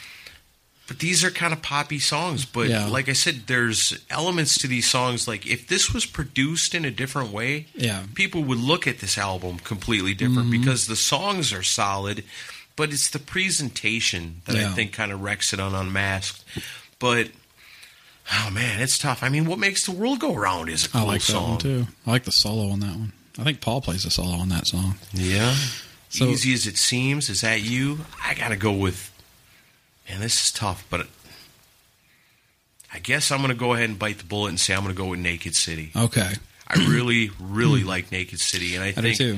i think again it suffers from the production and the presentation way more than it does to say oh that's that's not a good song Right. because it's a great song it's a great song. One of Gene's best, actually. Him and uh, Bob Kulick and Pepe Castro and Vinnie Poncia wrote that. I wish they could get a hold of the masters of this and go in and Remix. Mm-hmm. tweak the tones on the guitars and things like that on some of these songs. Well, since you picked Naked City as your favorite, which was it was between that and this next one, my favorite is Tomorrow. Tomorrow's a great song. This song, this is where I say if so and so recorded, if Rick Springfield had recorded this song, Oh, totally. would have been massive. Yes. because it sounds like a Rick Springfield song. Rick Springfield, maybe Cheap Trick, Yeah. something like that. Yeah, It's it's a perfect pop rock song. Something that's sitting right on the edge between pop and rock. You know, This And is like one, that. and they released that as a single too. And I, this is one where it just, it's inexplicable to me that it was not a hit. It should have been. It's one of them things where you know it's 1980. Kiss has been around for a long time. They're known for being Yeah. this, but now they're trying to be this. So the fans that are already Kiss fans that actually stuck through 'em with through Dynasty and said, "No, no, you guys are idiots. There's only one disco song on this album. The rest of it rocks. I'm staying with Kiss." Then you get to Unmask, and then you're like, "Okay, clearly they're going out of their way now." To do something that they're really not, and e- even if it's like I said, the songs are well written, but Man, Vinnie Poncia writes co-writes a lot of songs on this album, and it Yeah. shows. You know, it really comes through because he's going for what's popular at the time. He's looking to move a lot of albums. He doesn't care about the fans' perception of Kiss. He doesn't care about what Kiss does after this. He wants these albums to sell now. You Right. know, because he's the producer. Well, and I think they were, they, their mindset was probably, we already have this many fans, so we need to change it up and get more fans. But when you go that far away from what got you those fans to Right. start with, you lose those fans. Right, you lose the original fans, and with this, then you got say say somebody who's a fan of the Cars. You know, we're using them as the example because they were so big in 1980. Somebody that's a fan of the Cars, or even Rick Springfield, are not going to all of a sudden become Kiss fans, Right. Because if you're a fan of the Cars and Rick Springfield, you are against Kiss. You know, you're not for it up to this point. Mm-hmm. Right. You're not going to say, "Oh wow, you know that band Kiss that I used to hate." all of a sudden I like them because of this album. Right. Doesn't work that It way. might happen one or two cases, not a lot. Right. Mm, In the most case, uh uh Perception is reality. New people ain't having it. Old people don't want it. Yeah, you paint yourself in a corner. So let's get to. Ugh. This one's pretty easy, I think. Music from the Elder. I know what your favorite is. Do you? It's got to be Dark Light. If we were doing a show up based on the guitar solos alone, then definitely It's not it your would've been pick? Dark Light. But no, Okay, it's just a boy. you're fucking lying. I'm not too young to be sailing. I love this song. Paul Stanley, his vocal power has never shined stronger. Okay, Devereaux's created a like cybermetric or, a, or cybernetic Aaron Camaro and sat him in the chair across from me. Something's wrong. What'd you do with Aaron? I'll get you, Mr. Blackwell. You'll pay for that. Yeah, you don't. No. You, that's not your favorite. No, it's my least favorite. Okay. Clearly, it's everybody's least favorite. I've never met anybody, even people that are Kiss fans, that say, you know what, I like The Elder, you know, because there are some of us still out there. Yeah. Really do like The Elder. Nobody's going to tell you Just a Boy is their favorite Probably, song. probably not. And if it is, it's probably maybe the only Kiss song they've ever heard, perhaps. I don't Yeah, it know. would have to be. All right. if there's somebody out there that thinks Just a Boy is the best song on The Elder, we would like to hear from you. Explain yourself why. Just get clearance from the mental institution to get on the computer. Yeah, and we won't hold our breath waiting for that either. Yeah. So Just a Boy is the worst. I'm Okay. sure you agree. Yeah, you have to have to pick that one. There's nothing worse. There's nothing worse in the entire Kiss catalog, I don't think, Mm, That's debatable. than Just a Boy. It's up there though. What's your favorite? Only You. Only you? Yeah, I love Only You. The only thing I don't like about that song is the the vocal effects. Like, Yeah, we, it's it's like straight- the phasers. guitar is awesome. The tone in the guitar is awesome. The song itself, the way it's written, the way it's put together, it's an amazing song through and through. Mm-hmm. But then you get like Yeah. ah, that shit, you know? That's them trying to be Pink Floyd. yeah, not cool. But other than Uh. that, as far as the one song on the Elder, if I had to take one and throw away the rest, Yeah. I would sure miss that guitar solo off of Dark Light. But I'd have to go with Only You. That was almost my pick for favorite. I'm gonna go with Under the Rose Yeah. because speaking of guitar solos, I love the like the delay effect on the guitar tone on that. I don't, I'm not real crazy about the monks chanting and the you know loneliness. Well, I don't like, care much for that, but it's a But cool, it's it- cool. it's a cool. That's like the one song that it sounds like they're being genuine and like they're trying to do this concept and it comes off believable. Most of the record it Right. comes sounds like they're half-assing it to me. Right. Yeah. Trying to do either they. I don't know. And Under the Who Rose can explain it? co-written by Eric Carr. yeah, that's it's a great song. I like it. You know, there's there's a handful of things on the Elder that are worthwhile. You know, okay, maybe not a handful, but you know, a couple. No, Uh, I'm happy to move on to creatures now. Actually, let's take a little pit stop in between because Oh, okay. uh, between creatures and music from the Elder, we got Killers. Oh, this That's is- got this- four new tracks on it. this is easy for best and worst for me. I think so too. I think you're probably going to agree with me when I say the best is nowhere to run and the worst is I'm a legend tonight. No, No, the best is definitely nowhere to run. Yeah. One of the best Kiss songs ever. Um, the worst to me is Partners in Crime. Always- Really? Yeah, I never liked that song. I like Partners in Crime. I think I'm a legend tonight is way worse. than No, I Partners like in that Crime. much better than Really? Partners, yeah. I thought that one was going to be a slam dunk. No, no, I don't like. I n- ha- never like Partners in Crime. I can't imagine why not. Sounds like an Olivia Newton-John song. Eh, Maybe that's the production thing. I don't know. I don't know. Either. But the chorus is pretty weak. Partners in crime. But I'm a legend tonight. Come on. I like that one. I mean, it's okay. It's not the worst thing they've ever done, but I don't think it's the best song on Killers.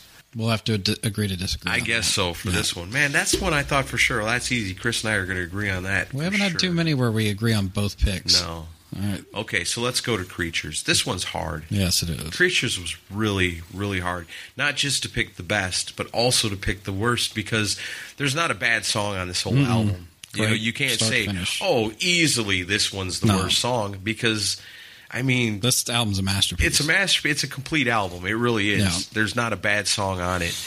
So after a long time of contemplating on this, Hmm. I said, "Well, I guess if I have to pick a worst, I suppose I don't know. Damn it, they're all so good. I'll go with "Keep Me Coming." really. Yeah. I love that song. I do too.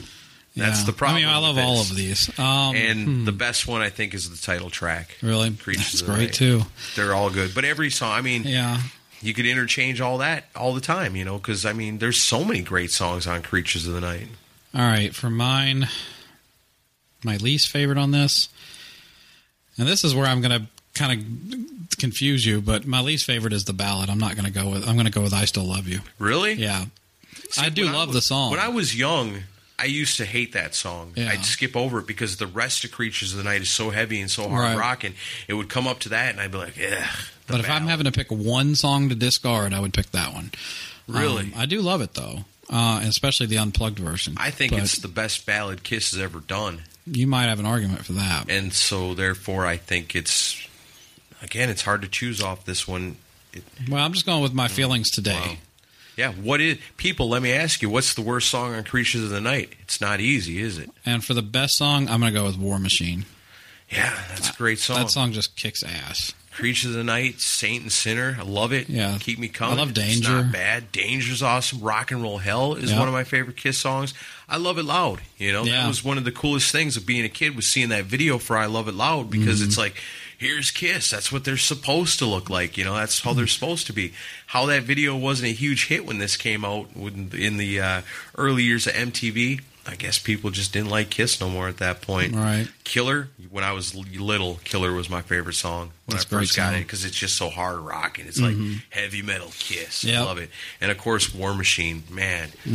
I love the riff yeah. and the drumming. Oh my god! Yeah, Okay, yeah, great album. Hard to pick. another one. We'll the- come back at the end of the show and have two completely different songs. oh, probably. So now the next one's going to be hard to pick from too. This one was a little easier than Was it? Creatures of the Night, I think. Okay, but I still had to struggle for it. I think it was easier to pick the worst song than it was to pick the best song. But again, this is such a great album that there really isn't. You can't say, "Oh man, I like Lick It Up," except for that song. That Right. song sucks. all right, There's nothing on this album that sucks. yeah. This one was pretty tricky for me. The worst song is "Dance All Over Your Face." Agreed. And the best song is, I guess, pick one. I'm gonna go with "Exciter." It's a great one. Yeah. I'd go with a million to one. Yeah, I know. I know. I, I, you know how I feel about that song. agree. Should have been a humongous hit. You're the one that really called that to my attention Yeah. when you, we talked about that so long ago about you know. Could have Million heard to that One. getting played on the radio everywhere. You know what? Let me go back and listen to a million to one one time, you know, and see what Chris is talking about. And I listen to it, and I'm like, holy shit, he's right. It just- you know, yeah. I really never took the time because Lick It Up's one of them albums that you put it on, you listen to the whole thing, and the whole thing is good. Mm-hmm. But when you really start breaking it down to songs. Yeah. You really got to look at each song and go, wow, this one's great. Yeah. That one's great. This one's great. Dance All Over Your Face ain't a bad song. It's Nah, not. it's I- the worst song on Lick It That's Up. definitely the worst song to, to me. But- give me more as a close second. I'm not crazy about that one either. Yeah, give me more. It's just I guess. Oh, playing fast for the sake of playing fast. I and like the- that though. The chorus is stupid. Give me more. yeah, yeah, yeah. But it's still not a bad song. That's okay. All right. All right. So get rid of the makeup. Yeah. Now it's going to get interesting. We're on to animalize. Hmm. We've had this debate many times, and uh, I've come to agree with you. What? When I really started looking at this and breaking down the songs and looking at best to worst, worst to best, I've had enough into the fire. Is my favorite song off here. Same. It's just an amazing, clearly the best. amazing song. Yeah, that's that's this is the one where it's like you looked at it and go, oh yeah, I've had enough into the fire. Yeah, easily the best. Should be considered one of their classics, in my opinion. Worst, Animalize is an underrated album. You know my pick for the worst. yeah, I know. And I'm going to go ahead and agree with you. Oh, This- really? This time, I'm going to go Ooh. ahead and agree with you and say Murder and High. Murder in Heels. High Heels. Fucking awful. It's still a good song. No, though. it's That's not. the thing. You It know, when you sucks look at ass. Animalize too, you look at this and go, "Wait a minute." Animalize is pretty damn close to a complete album too. There's You a know, lot of good stuff on here. There's nothing really horrible on here if you don't listen to Chris. I actually like Murder in High Heels, Terrible. but it just doesn't fit with the rest of the album. yeah, it's, it's just a gene It doesn't really throwaway. fit with you know, I don't know, but I do like it. It's different. I like the way Gene sings it. He tries to do something cool and smooth with And his voice, fails. and I like it. I like All it. right. Um, You agree with both those? Oh yeah, yeah, There you go. We got one we agreed on. yeah. All right. It gets a little trickier coming up here because I mean there's there's some albums here that are top heavy and also bottom Yeah. heavy at the same time. So let's look at um, Asylum's Asylum kind of here. like that, where like there's good songs and there's bad songs, but I mean it's Kiss. They're all pretty good songs. Mm-hmm. This one was pretty tough for me to pick. I really had a hard time. I spent like some of these I zipped right through. It was like, oh yeah, Animalize. I've had enough into the fire. Burn high heels. Mm-hmm. Awesome, easy. You know, Creatures of the Night. A little bit trickier. Some Mm-hmm. of these other ones a little trickier. This one was tricky in a different way because I'm not the biggest fan of the Asylum album right. but I still do like all the songs on it. So I guess, hmm, this was a tough one too. I'm going to say the worst song on Asylum is Radar for Love, and I guess I think the best song is I'm Alive. Yeah. You Yeah. think that's the best song on this I think record? so, I think yeah. that's the worst song on this record. What? I think it sucks. Really? Yeah, Why? I just never liked it. But it's cool. It's just like it's it's the hey, we have to write a fast song song. They're good at it. I don't nah, I don't like it. I like it. I think it's the best song on the album. Now, Radar for Love would have been my second choice for the worst song on here because I think it's Really? bad too. Um, for my, fa- I think they were correct with the single choice. Tears Are Falling is a, an amazing Kiss song. It's yeah, it's a poppier song, but uh, if it didn't have the extended guitar solo by Bruce Kulick that is so well done, Right. it wouldn't be nearly the song that it is. I No. think Bruce kind of makes Bruce is half of the equation for why that song's good. Um, so I go with Tears Are Falling for my favorite. When I was young, my Wow, you favorite picked song I'm Alive. Oh my god, was any way you slice it I like that one too. when I was younger. That was the B side to Tears Are Falling. when I was looking at this is like, you know, I used to really like uh, all night. I love the riff on it. I do too. Yeah, musically it's but great. it's kind of goofy. it's a goofy ass song. Radar for Love, not a big fan of. It's a Zeppelin ripoff. yeah. Secretly Cruel. That's a good one. That's I- I actually like Secretly that's got an Cruel. old school Kiss riff to it. What was that band that time that had that video on YouTube? It wasn't even a band. It was a one guy who did all the parts and then like filmed himself as each. you remember member. what that Yeah, was It called? was called Double Virgo. Double Virgo. Yeah. He did a version of Secretly Cr- Cruel. It's like rock and roll like over a style. cover. But it would have been like, yeah, if they would have released it in the 70s, Mm, It was great. Oh man, it's so cool. Yeah, Yeah. look that up. And- Double Virgo yeah. doing secretly cruel. If you're a fan of old school Kiss, it'll make you look at these songs differently for sure. And uh, I, I don't know if we've ever shared the story about this. We were interviewing the guys in Gene Simmons' band over at their place, and we brought that up after we recorded and had them watch the video, and they were just flipped out by it because like, wow, this is amazing. Yeah. And then they took it and showed it to Gene, who also loved it quite a bit. Oh, Yeah, they nice. were like, Gene, we t- showed video the video to Gene, and he loved it. So he says, "Damn it, that's how I should have done it on Asylum. Yeah. that would have been Aaron's number one favorite song. I sure messed things up this time. honorable mention to Who Wants to Be Lonely. I love that song too. I do too. Who wants to be lonely is good, but King of the Mountain. But sometimes when I listen to these songs around this era, it's like what gets me is I listen to it and I go, "Ah, Bon Jovi ripoff. Right. And the next one, "Ah, this is a Bon Jovi ripoff too. I don't want Bon Jovi in my Kiss songs. I want Kiss in my Kiss songs. And I think that's why I like I'm Alive because it's got, it's hard, it's fast, it's heavy, and it's got like that good inspirational kind of message that Kiss delivers so well. And I think sometimes sometimes that gives it points with me. I always Hmm. liked that when I was younger. You know, when you when you're young and you want to be cool, but you don't know what cool They is. were never and you de- don't know how to be cool. Yeah. But you listen to Kiss and go, Oh yeah. You just be yourself. Yeah, they never were depressing lyrics. They always wrote uplifting stuff, even if it was about sex and partying. But it was always self empowerment. Yeah. especially in a lot of Paul's songs. Yeah. he's always been that way. Gene too. yeah, Gene too. Oh, yeah, like um, uh, Trial by Fire. It's, you know, Right, I'm yeah. gonna live my life the way I want to. See, that was another one. I love that song. That was another one that was. I had three on here that were really kind of fighting each other for my favorite pick, and it was "I'm Alive," "Trial by Fire," and "King of the Mountain." yeah, and I love all three of those. that songs. album's aged really well. I love it. If you're a Bon Jovi fan, No, I, well, I am, but I love There I love you go. Asylum.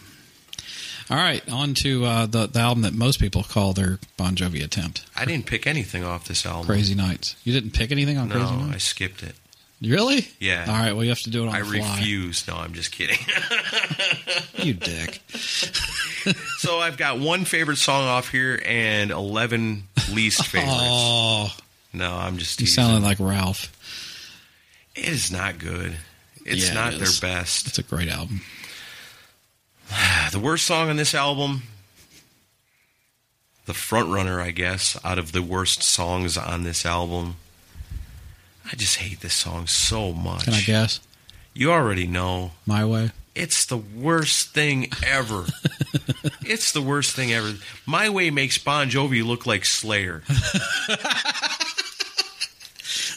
we should put that that phrase right at the beginning of the episode. That's great. I hate that song so much. It's great for a Stallone movie. yeah, It sounds like a s- movie soundtrack song. should have been on for a uh, montage. It should have been on Iron Eagle. Yeah. Never But Say yeah, Die, I mean, Eagle. bad songs on here. Reason to Live, c- ugh, can't stand it. love it. My Way is just the worst. I'm not a fan My of Way, I My think, Way is the either. worst thing that maybe Kiss has ever done. Who is Bruce Turgeon? He he used to play with What the hell's he doing here? I think he played with Lou Graham and Phil Ashley, who was the keyboard guy that Paul brought Mm-hmm. in, played with Lou Graham. So that's probably the connection there. Yep, that sounds about right. Paul Stanley and Desmond Child don't need any help wussifying these songs. Oh man, you're killing me. Thanks a lot, Bruce Turgeon, whoever you are. All right. But yeah, there's some good stuff on here. There I is? suppose. Yeah, there's a there's a couple of good songs on here.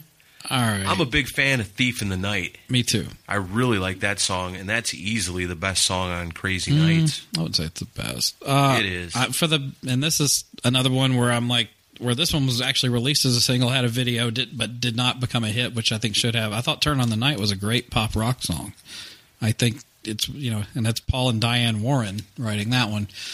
I just I think it was a great song. I love the video for it where they're playing live. I'm not going to argue it. Turn on the Night actually is a It's a- pretty good song, it's a fun especially song. for the time Yeah, that it came and it out. fits so well in 1987. It's I know they're going for a hit, but it like it probably should have been a hit. It's, Yeah. It surprises me that it didn't actually. It's weird that Reason to Live actually did better than Turn on the Night because you think Turn on the Night would have been a bigger bigger hit for them. Turn on the Night's a way better song than Reason to Live. It's, a, it's certainly a more accessible song for rock fans. But they both suck compared to No. Good Girl Gone Bad. I like I like that one too. I think Gene's songs have aged well. So, if- but if yeah, for the worst song, I'll go with "My Way." Also, I think it's just it's a, it's like two steps in the wrong direction. It's it's Paul That's going putting it nicely. Yeah, well, it's just it's it's it's a show off song for Paul is all it is. they should bring it back and put it in the set list today. Oh yeah, that would sound awesome. Jeez. Shredded version. Ugh, nasty. I hate it.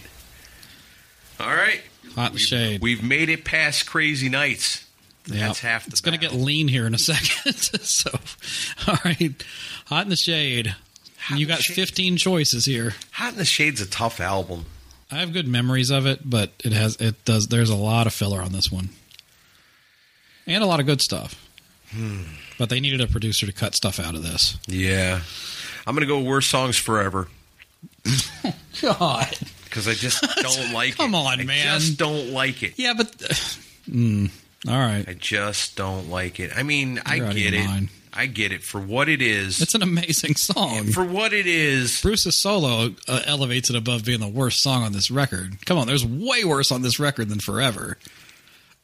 Oh, wait a minute. I forgot about Read My Body. Yes. I totally forgot about All Read right, My Body. Okay. okay. never mind. Forever gets a pass on this one. Starting to wonder about I guess I was looking at my iPod and uh, Read My Body didn't make the cut. There's several songs that are worse than Forever on this. Boom- Okay. Boomerang's not one of them. I don't like that one either. I like Uh, but I'll say, I read my body's the worst song on the record. Yeah, I guess Easily. you're right. yeah, I guess you're right. So what's your favorite? Um, I think if I was going to pick a favorite off here, I and you know, it's the same thing like you said. I've got great memories of this. Oh, album yeah. because it I was love buying right it on at release that day. Age, Yep. When you're buying your own, you're looking at maybe getting to go to concerts. Yep, first tour I saw. You know, seeing them on TV, old enough to start seeking stuff out for yourself. It was exciting. But then you look back on it and you say, "Man, what a shitty album to come out during my Kiss heyday." At the time, I thought it was the but greatest at thing the ever. time, it was pretty damn cool. I guess if I'm going to pick my number one favorite song off of Hot in the Shade, it's not easy. Hmm. I'm going to go with Somewhere Between Heaven and Hell. Do you remember Courtney Cronendold's join a, uh joke about that? Uh-uh. She she said uh, Kiss has a song called Gene Simmons wrote a song called uh, "Somewhere Between Heaven and Hell," otherwise known as Gene's Taint. I do remember I about That's fell out of my right. chair laughing That's at that one. Um, right. she is so funny. She is. Uh, all right, so I do like that song. It's not my favorite. I'm gonna go and this. We both picked ones that were not singles. So um, my favorite song on here and has been for a very long time was "King of Hearts."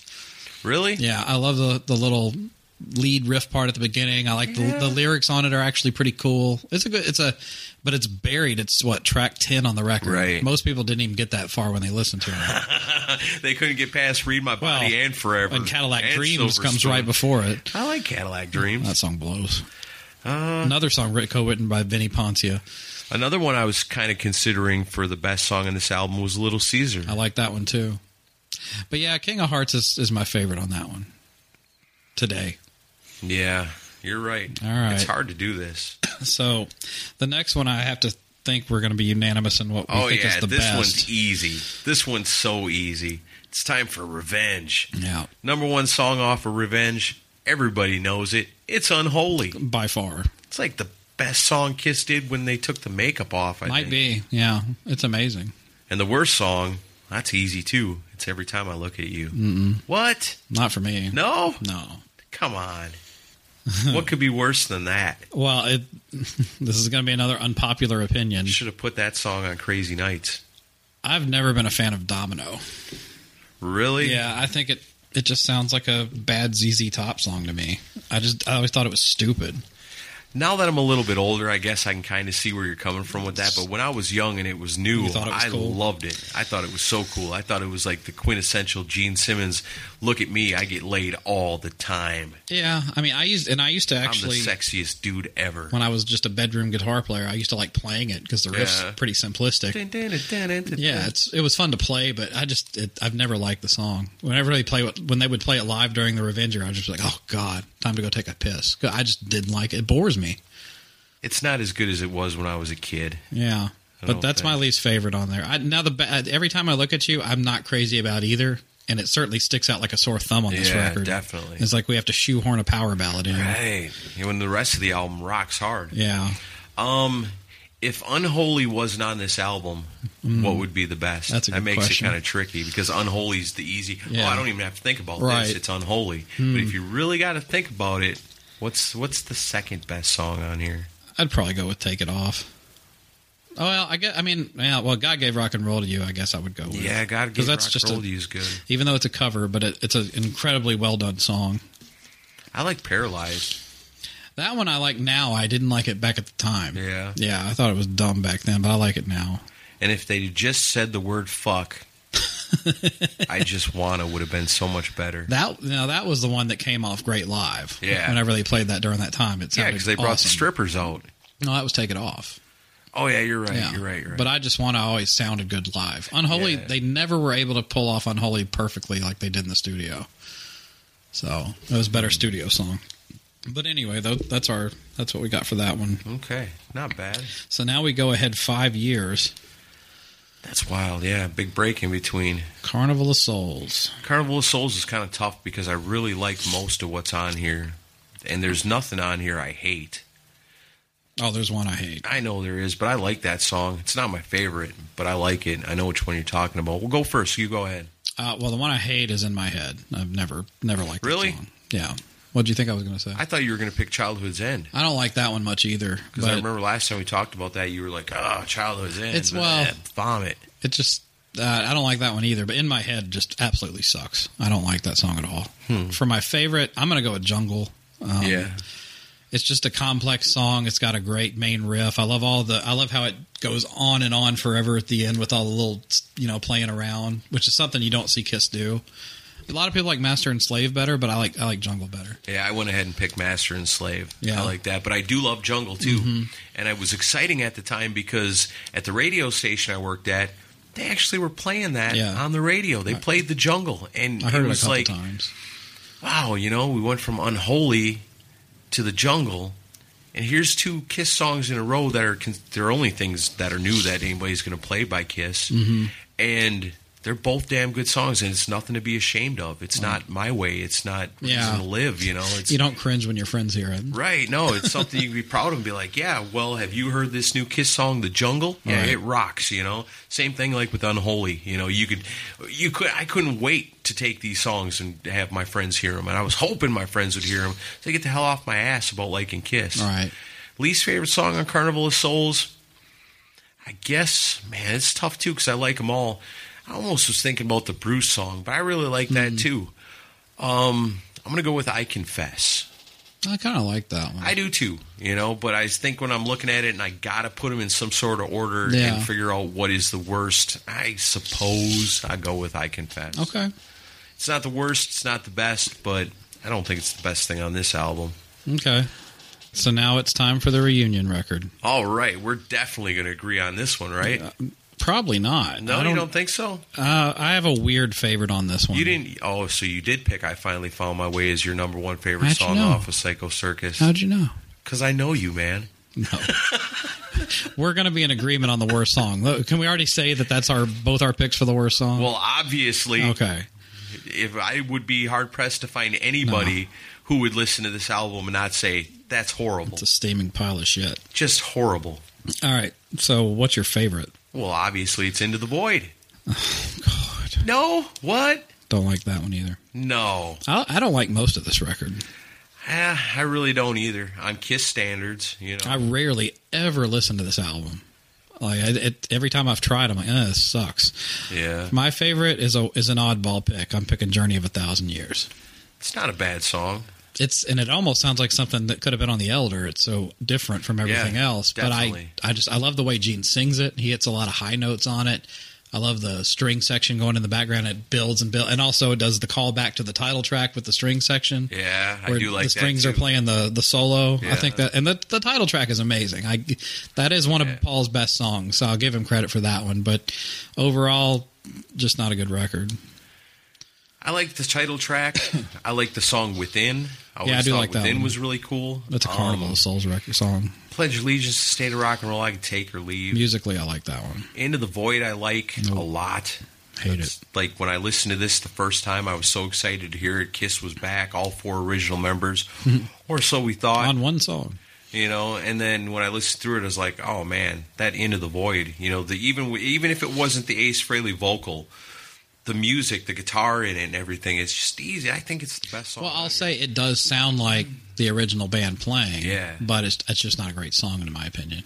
I, I, I wish they had played all four played on some of these other stuff. Right, would have probably elevated some of these songs to be better. Absolutely. Like we are one. Ugh. Yeah, that one needs No. that should have been on Gene's solo record, not on a Kiss record. Yeah, you wanted the best. Oh, that song sucks, man. Oh, I like the way that they trade the vocals in it. I It's wish they, just I wish cheesy. they'd done that with different songs. yeah, but it's just it's just dorky. It kind of takes me back to where we first started with this, talking about cold gin Mm. off the uh, Electric Ladyland sessions, where Ace and and Gene kind of switch lyrics a little or switch they switch vocals a little bit on that song. I really like the concept of all four of the all four members. They- I- singing vocals on one song. I Yeah. like the concept It's- of that, but the it just execution. doesn't really work with this song. Yeah, it's cheesy. No more war. Raise your glasses. Sucks. Finally found my way. It's the worst. Dreaming, I always thought was pretty cool. That's a decent song. It doesn't sound like original Kiss, but it, it's decent. and Journey of a Thousand Years could have been the best song on music from the album. Yeah, Almost. it fits the vibe of it. I like that. All right, so now Oh. Psycho Circus. Golly. so now the the modern version of Kiss. See, I think this is where we're probably not going to maybe even come close on any of this. Well, let's see. All right. Well, Sonic, Sonic Boom. Boom. The worst song on Sonic Boom. Danger you. I knew you were going to say that. Danger me. danger us. I don't agree. That's ridiculous. It's, it's- embarrassing. It's one of the worst songs on it. I'll I agree hate with that you there. song for the lyric alone. I won't listen to it. I was hanging out with some friends when that first came out, Mm-hmm. and my buddy Tommy was over here, and I'm playing it, and he giggles, I'm sure he did. and I was like, "Yeah, I know." Musically, it's And not he- bad. And he looks at me and goes, "Danger you, danger me, danger us." Really, It sounds like some something somebody's dad would come up with. Paul Stanley, you're better than that. Damn it, embarrassing. you, Um, no. you don't think it's the worst? No, the worst in this album for me is "Stand."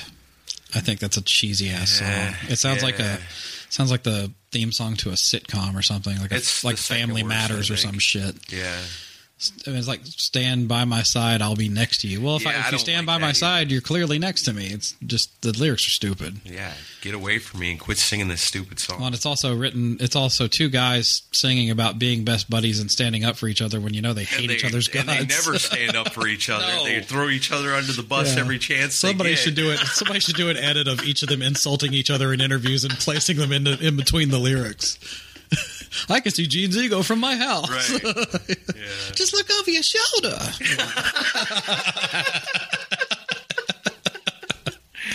Yeah, definitely. Yeah. I guess you know, bad lyrics all around on that. Awful song. Um, my my favorite on this one is Modern Day Delilah. Yeah, it's an awesome song. My favorite song off of Sonic Boom, and I don't know if I, people get mad at me for saying this, but I really like the song "All for the Glory." Yeah. I like the Eric Singer vocal on that. You know, and it, it's like, yeah, okay, it's not Gene or Paul singing, but damn it, it's still a Kiss song. I don't mind it. I but think I, I think that's the best song on the album. Tommy's solo on that song's pretty good. Yeah, But yeah, Modern Day Delilah I think fits in good with a lot of Kiss stuff. Um, I think so too. That was I, that was the first Good song I track. heard when the new one came out, Yeah. and I was like, "Oh shit, yeah, this is gonna be cool."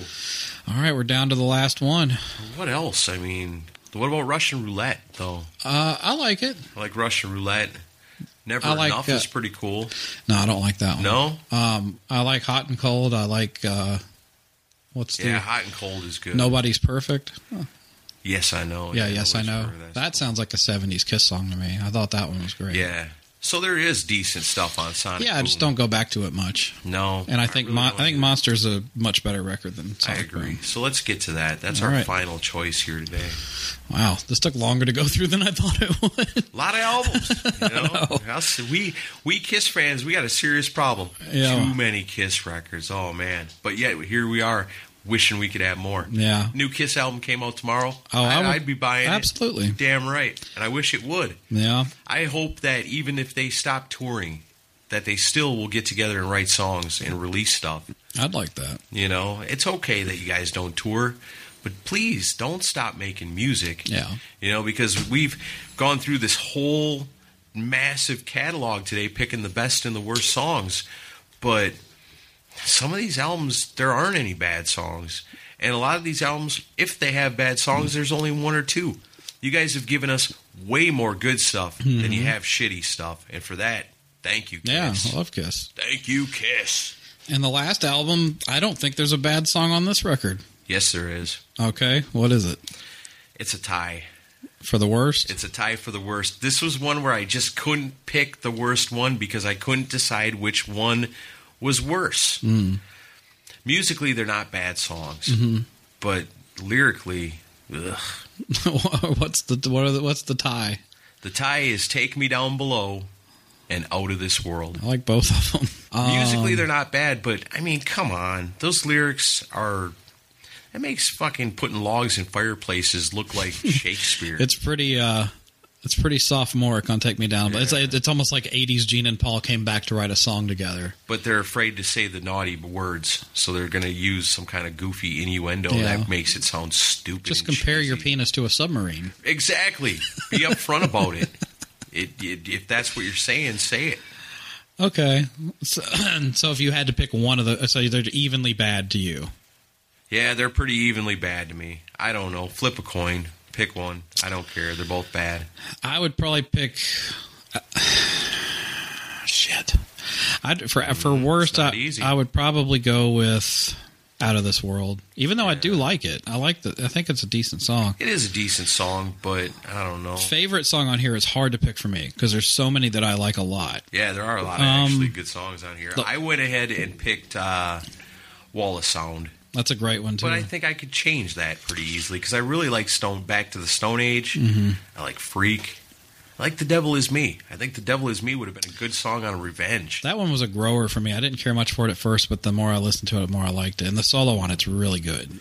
The Eric Singer song is also really good on Mm. That this one was All one for I the Love loved of right Rock and off. Roll. Uh, the one I liked the most when they started releasing songs from this was "Long Way Down." Yeah. Uh, but the one- but when I think of this in hindsight, now that we've had a few years to kind of digest it, as far as Kiss ethos and everything, I think "Freak" is the best song on the record because it's it's basically sums up what being a Kiss fan is and what Kiss Right. basically decided to make themselves. You know, Not everybody can see our auras, damn it. And that's not right. And there was a there was discussion at, when they were making this record that Lady Gaga was invited to sing on Freak, Yeah? and that was going to be like a showcase for her. Which, if you think about it, it would have made sense because she's kind of that rebel and like Sure, you know yeah. she calls her She freaks fans me little out. monsters and and it would have made sense and if and like but I, regardless of the Lady Gaga connection, there was. I remember Ken Mills, I think, came up with this idea. It was like the Kiss should have they missed the boat on a lot of opportunities. This was this song should have been put out as a single and had a video done to benefit like bullying programs Totally. and Yes. have kids walking around in makeup having people throwing stuff at them and showing how they get through life, you know.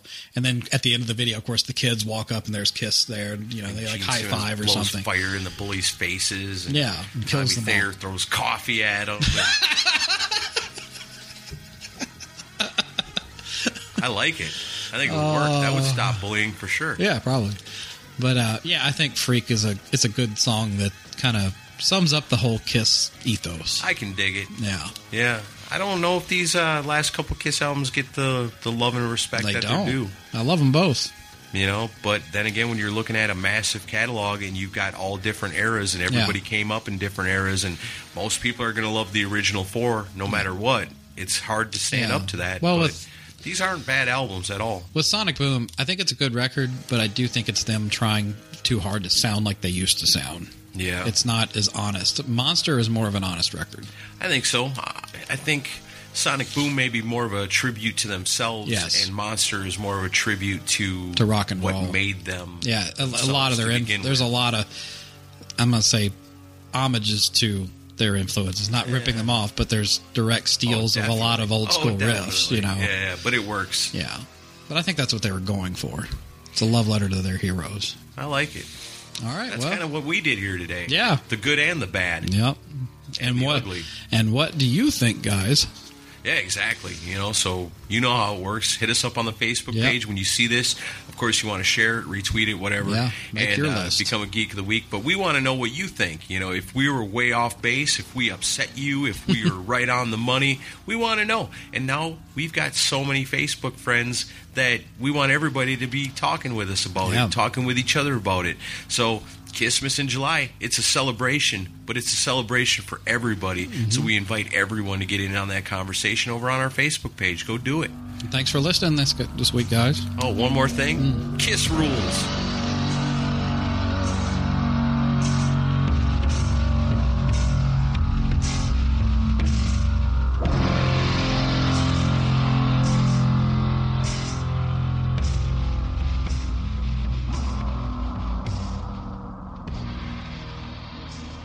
The annual celebration of rock returns to Nashville. Rockin' Pod is back and bigger than ever in 2019. This convention brings together the best rock stars, music podcasters, vinyl and memorabilia vendors, cosplayers, and rock fans from all corners of the globe. Special guests include Michael Sweet of Striper, David Ellison of Megadeth, Brian Forsyth of Kicks, Jason Beeler of Saigon Kick, Erie Vaughn of Danzig, and members of Exodus, Roxy Blue, Every Mother's Nightmare, Tora Tora, and more. Music podcasts from all over North America will be recording on site all weekend.